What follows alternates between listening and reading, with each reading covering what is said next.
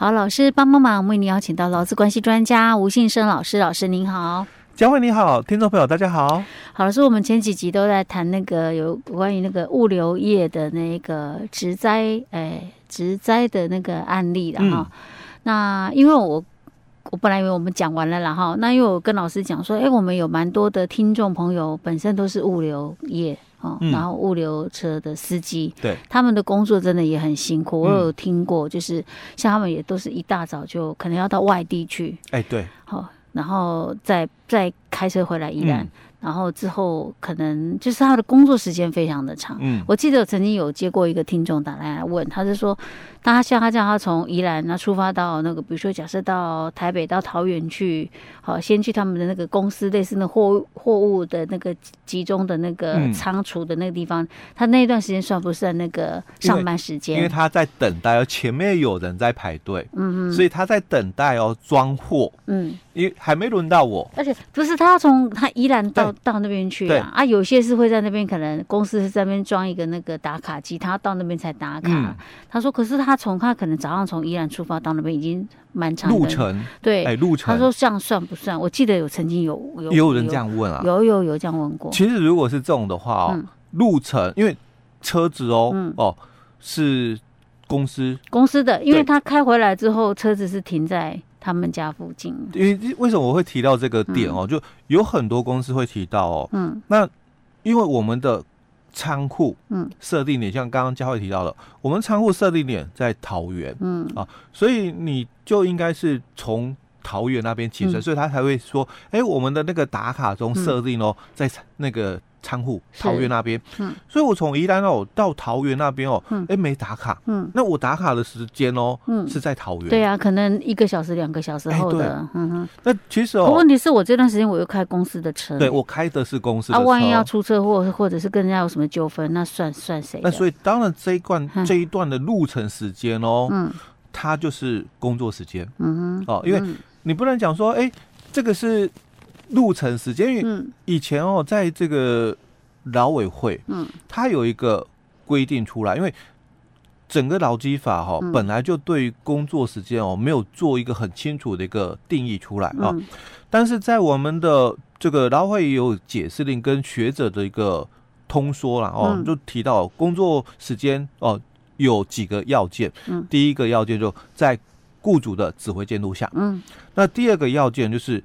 在他所提供的哦，雇主了哦，在雇主所提供的设施或者是指定的地点内哦，那第三个提供劳务，嗯，或者是等待提供劳务的时间哦，那这三个要件都具备了，是。才能够叫做工作时间哦。当然，如果你从这一段来听的话，嗯，当然我如果出差，嗯，哦，我出差哦，我今天是公司在宜兰，嗯，那我可能出差去台北开会，嗯，哦，或者我出差好。桃园开会好了，嗯，可是开会的时间八点半，嗯，哦，那我们讲到台北就好，我们路程至少就要一个多小时嘛，哦，所以我这个八点半开会哦，嗯，我我可能七点我要出门，嗯，啊，那所以七点到这个八点半之间嘛，路程时间到底算不算工作时间？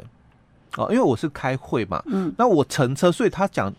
我是搭车去嗯开会会场啊，所以我搭车当然我就可以休息嗯哦，那这个不涉及劳务提供嗯哦，所以他提到这个哦，不能算，就法律里面没有规定哦。就是定义清楚了，所以这一段哦，如果不符我们刚刚讲的三个要件，它当然就不算工作时间哦。那个解释他是这样说的哦，但是我们这个司机就不一样哦，因为他是开车嗯。哦到这个桃园的仓库哦去载货嘛，那你说我车子公司嘛。车子哦，所以我才会提到说，我比较在意是这段，因为有些公司就讲，哎，我们这个车子哦，嗯，提供给这个司机方便，嗯，哦，我不用让他就是说车子要停到公司指定的地点，嗯，哦，让他方便嘛，哎，那你你就从你家里出发就好，哦，让你也方便。但常常就因为这个部分哦，所以公司就讲了，那这一段路程时间哦，嗯，就不算工作时间，嗯，哦，这个这个不能是这样解释的哦，因为毕竟它跟乘车嗯。不一样哦，是。乘车是我在车上可以休息哦，那问题是他是要自己，他也是要自己开车，对，他是开车去的哦。那我平常哦，我平常的上班地点在宜兰，嗯，可是因为今天是要去仓库载货哦，所以平常嘛，我就从我家，因为公司车子让我自己保管，嗯，所以平常我从我家到公司哦，宜兰的工作地点，嗯，哦，那这一段当然只是上班途中，嗯，但是你说今天因为我从我家，嗯，开车到桃园的仓库载货，嗯，所以你说这个也叫做这个上班途中吗？嗯哼哼，好，不能这样解释了哦。嗯、好，所以刚刚是因为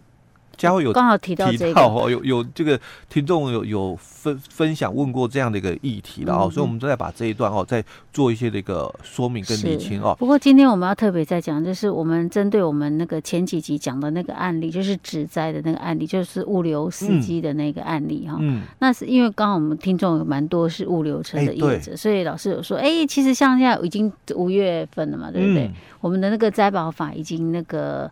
实施了。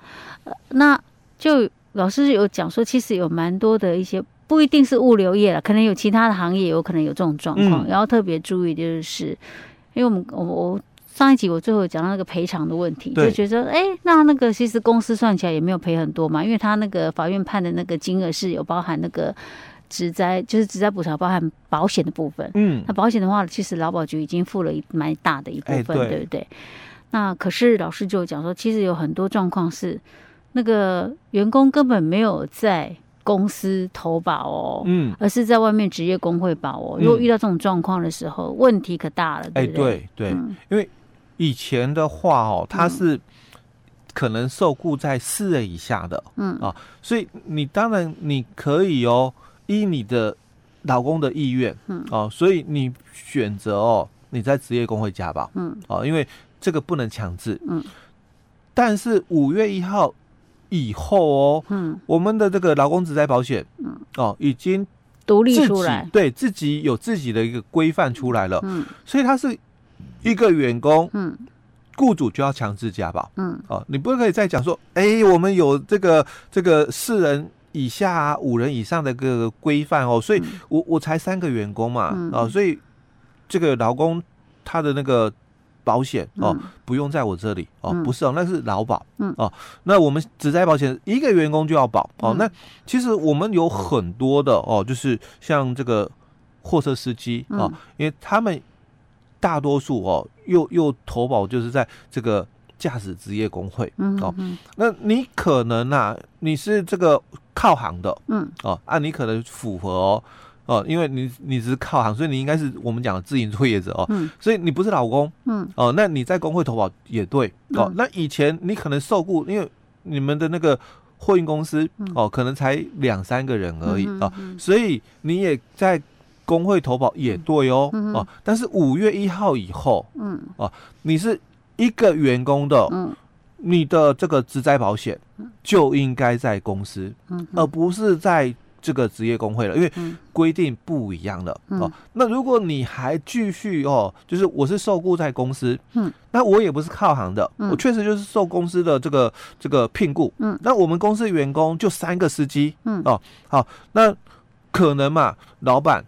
哦，那我们三个司机啊，那会计老板娘自己做，嗯嗯嗯、哦，好，那小公司嘛，很多嘛，是这样子的哦。好，那那像这样的话，所以以前我在工会保是对的嘛，嗯，可是五月一号以后，你再这样保就不对了嘛，嗯嗯，你应该回到我们的公司保职灾，嗯、你能够在工会保的，应该只剩下。普通事故哦，劳保的普通，因为劳保也不用再讲普通事故，因为就只剩下一个普通事故的一个保险了啦哦。那你的劳保在工会对的，嗯哦，但是你的职灾保险要在公司吗？就一定非得在公司保，所以公司一定要帮你保哦。对，公司今天没有帮你保，万一又发生像这种职灾的话，大概不给付喽。因为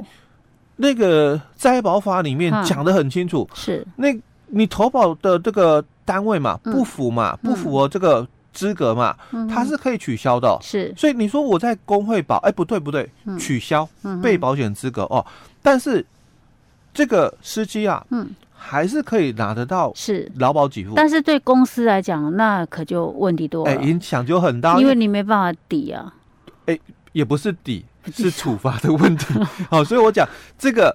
他会回到，就是说这个司机朋友，嗯，他可能就变成嘛。没劳保身份，嗯，哦，因为他工会那边的这个给付嘛，啊。下不来，不符合，哎，不符合这个投保的一个资格啊，所以工会的哦哦没有拿到。可是如果他再去申请，就是以未投保的的身份去，是可以的，是可以的哦。那因为差别就很大，因为他们的这个薪水哦，因为可能。大多数啦，我们从媒体听到的嘛，嗯、他们的月薪可能都比较高的，对，可能六七万的哦。嗯、他那是用时间，哎，对，当然他是用时间换过来。嗯、可是你要知道，职灾保险哦，嗯，它最高可以保多少？七哎七万多嘛，哎七万两千八，嗯嗯，那你本来可以领的哦，嗯，就七万两千八的这个四十五个月，嗯。哦，因为劳保给付嘛，哦，嗯，它还是四十五个月职灾保险，嗯、但是因为你是没投保的人哦，嗯。所以你会变成说你，他是用没投保的身份去领的这个申请的这个钱呢？哎，对，所以没投保，我们的这个平均投保给付标准哦，就三种，三万多，三种。第一种就是没有证明文件，嗯，基本工资，嗯，如果有证明文件，嗯，那就以你所证明出来的这个薪水哦，看要去保多少，嗯，哦，如果你证明出来的这个薪水是大于我们的。平均投保薪资，嗯，那就以全部嘛，嗯、哦，全台湾的这个平均劳保的这个投保薪资哦，嗯，去做那个给付的一个上限。我记得好像三万多块，哎，对，三万三千。我们上礼拜才刚讲，对，三万三千三嘛，哦，嗯、那如果你证明的所得是超过这个，嗯、那就只给付哦，三万三千三的四十五个月，嗯，那如果你证明的所得低于它嘛，嗯、高于基本工资，那就以啊、哦，比如说三万，嗯。那就只能以三万零三百哦，嗯，哦做给付的一个标准，哦，所以这个对于这个高薪资的人来讲，影响就很大，影响就很大。家属哦，你去请求这个只在的这个给付下，金额就会很少，嗯。那对于雇主来讲，嗯，哦，你也不是说没事，嗯，你除了要被处罚，因为应保未保，处罚两到十万哦。那政府哦，嗯，给家属哦多少的这个保险理赔金是。他就跟你求偿多少，哦，哦，所以假如说嘛，我们讲三万三千三，哦，公那个政府给了三万三千三四十五个月，嗯，那他就跟这个雇主哦，求偿三万三千三的四十五个月，再加上两到十万的处罚金，那家属可以再跟他请求那个差额吗？我明明在这边就到最高的，但我们呃那个案例里面的。